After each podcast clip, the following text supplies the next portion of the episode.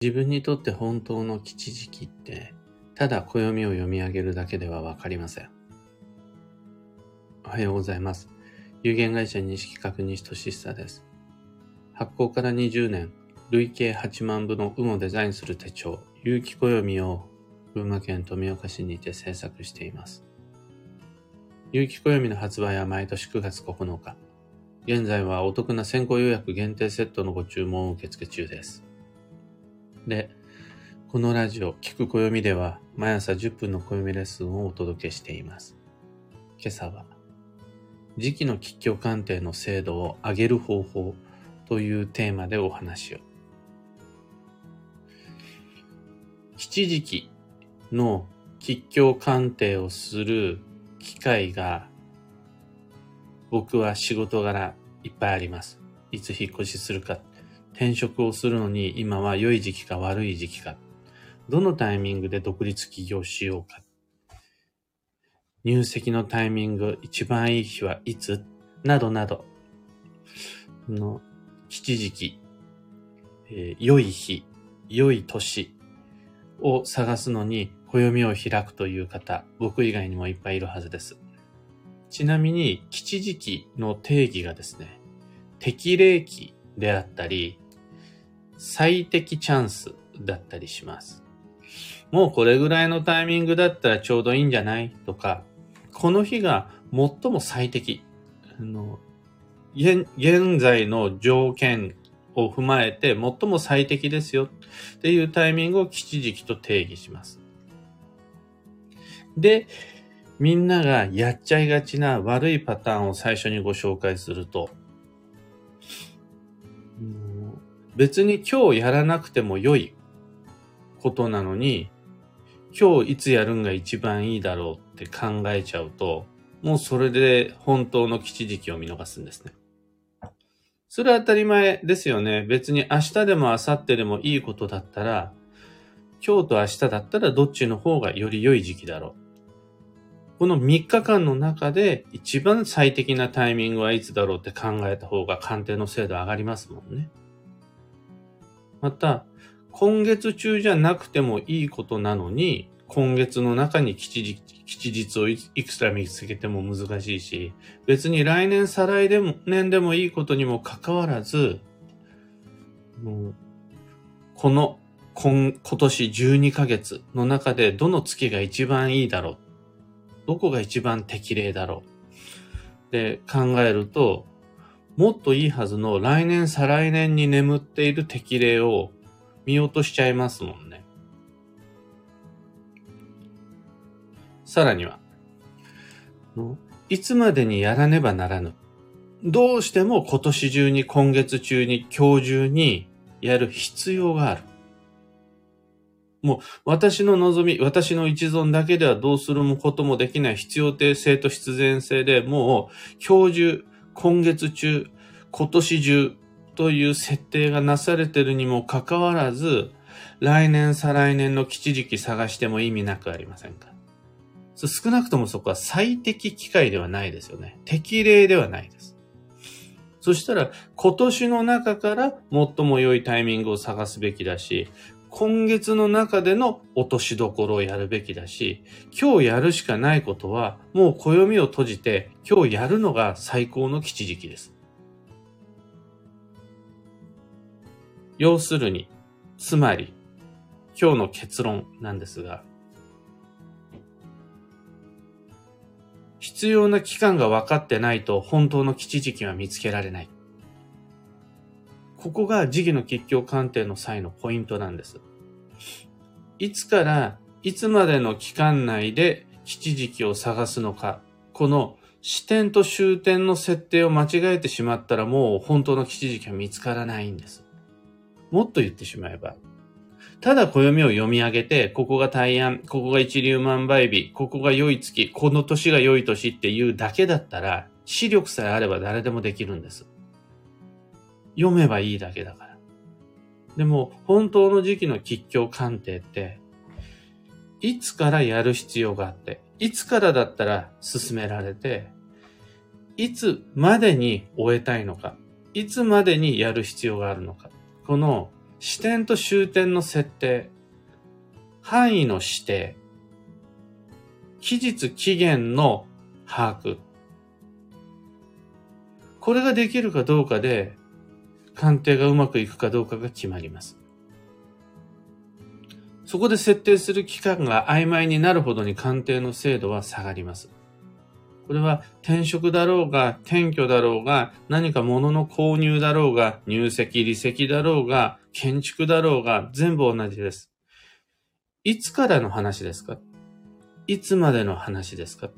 そうして設定された期間の中で最も良い年、最も良い月、最も良い日を選ぶことができたらそれが本当に自分にとって良い吉日にな、吉日、吉時期になります。これ多分運の話だけではないと思うし、鑑定ロジックが変わっても、ど、どの鑑定方法でも言えるはずなんです。人生の課題でいつにしようかで迷った時は、まず期間の視点と終点を明らかにすることがとても大切です。いつからだったら実行可能なんですか？いつまでにやらないと現実的な損害を被ってしまうんですか？いつからだったらやりたいと思いますか？いつまでにやれたら嬉しいですか？そんな風に視点と終点が分かっていない人は本当に必要な、本当に大切な自分にとっての吉時期を見逃しちゃうという話です。で、そう考えるとですね、近い将来とか、いつかそのうちとか、そういう感覚の中で暦を読んでいても、なかなかそこに答えヒントは見つからないのに対して、もう今日がいいんだ、今月がいいんだ、今年がいいんだ、来年がいいんだっ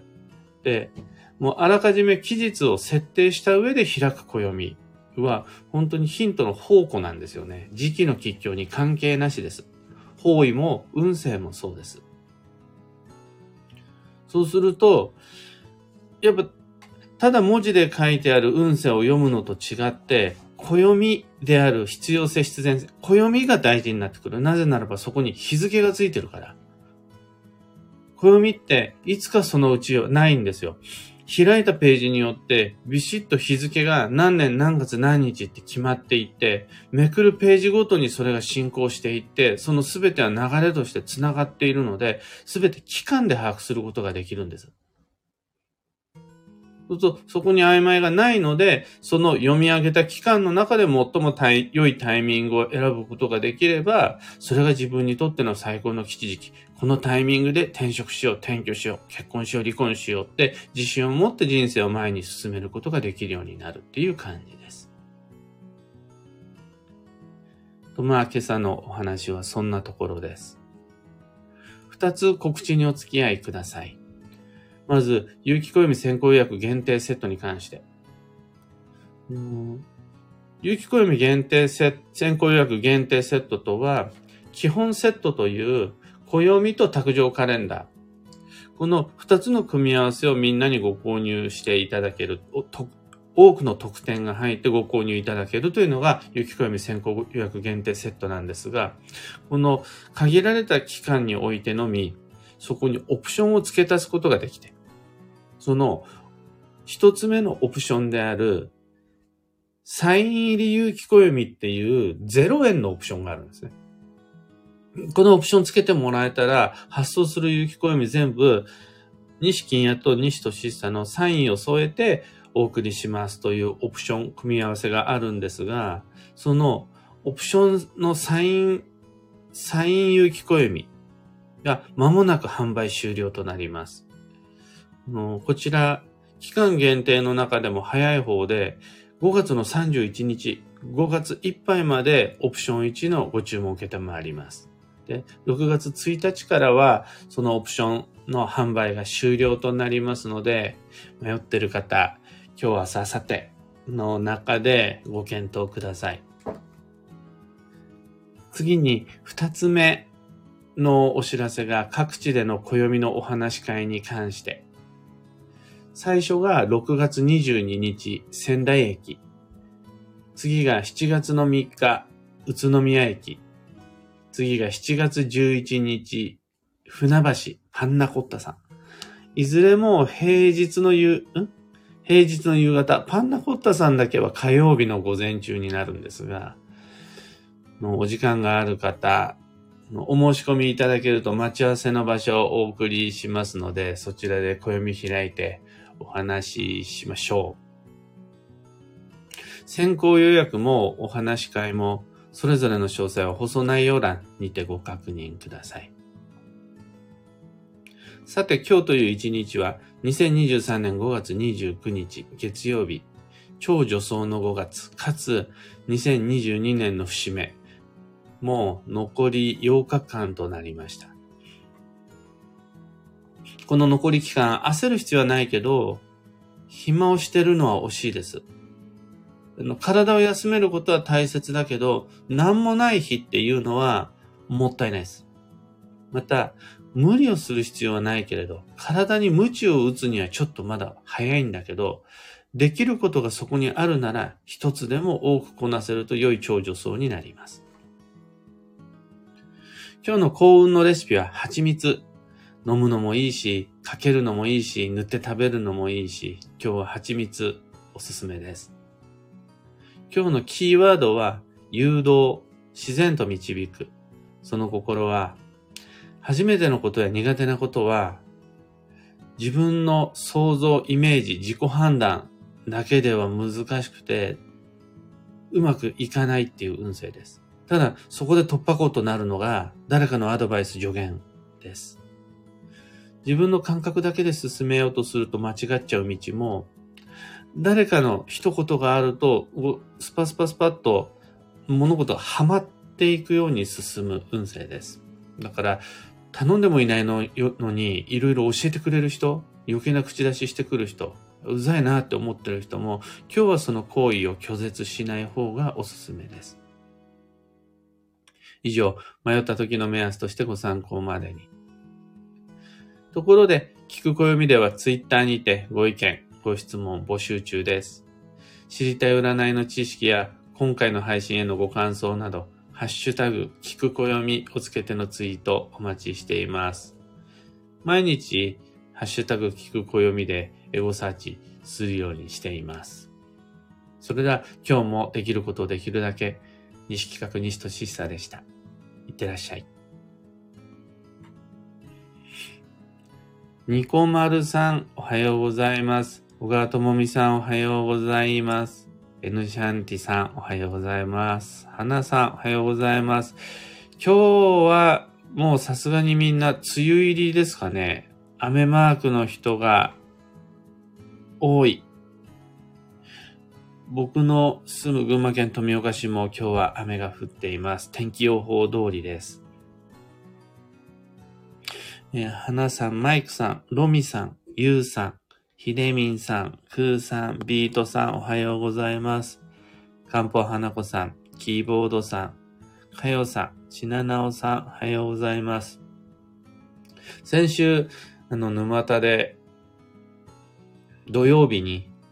だから2日前か、旅飽きないというイベントがあって、その時は、本当に曇り空や雨マークの中のポツンと一つだけ晴れ。の日に楽しくイベントを終わらせることができて、もう僕はこっから先はいくら雨が降ってもらっても大丈夫です。ちゃんと梅雨を来てくれた方が田んぼの水も安心だし、あと何より僕にとっては今、麦の花粉症がやばくて、その花粉症が少しでも抑えてられたらいいかなと思っております。一方で、この梅雨の湿度って体調悪化につながったりとか、あとはお洗濯がよく乾かなかったり、あと大切な靴、カバン等がカビてしまったり、梅雨の時期の過ごし方って難しいと思うんですよね。でも、2023年は、この梅雨の時期こそ、最も大きく運が動く時であり、運を動かす時でもあるっていうところで、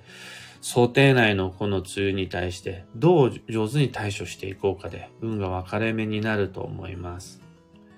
しょんぼりしないで穏やかながらも前を向いて堅実着実に進んでいきましょう。というわけで今日もマイペースに運をデザインして参りましょう。僕も行って参ります。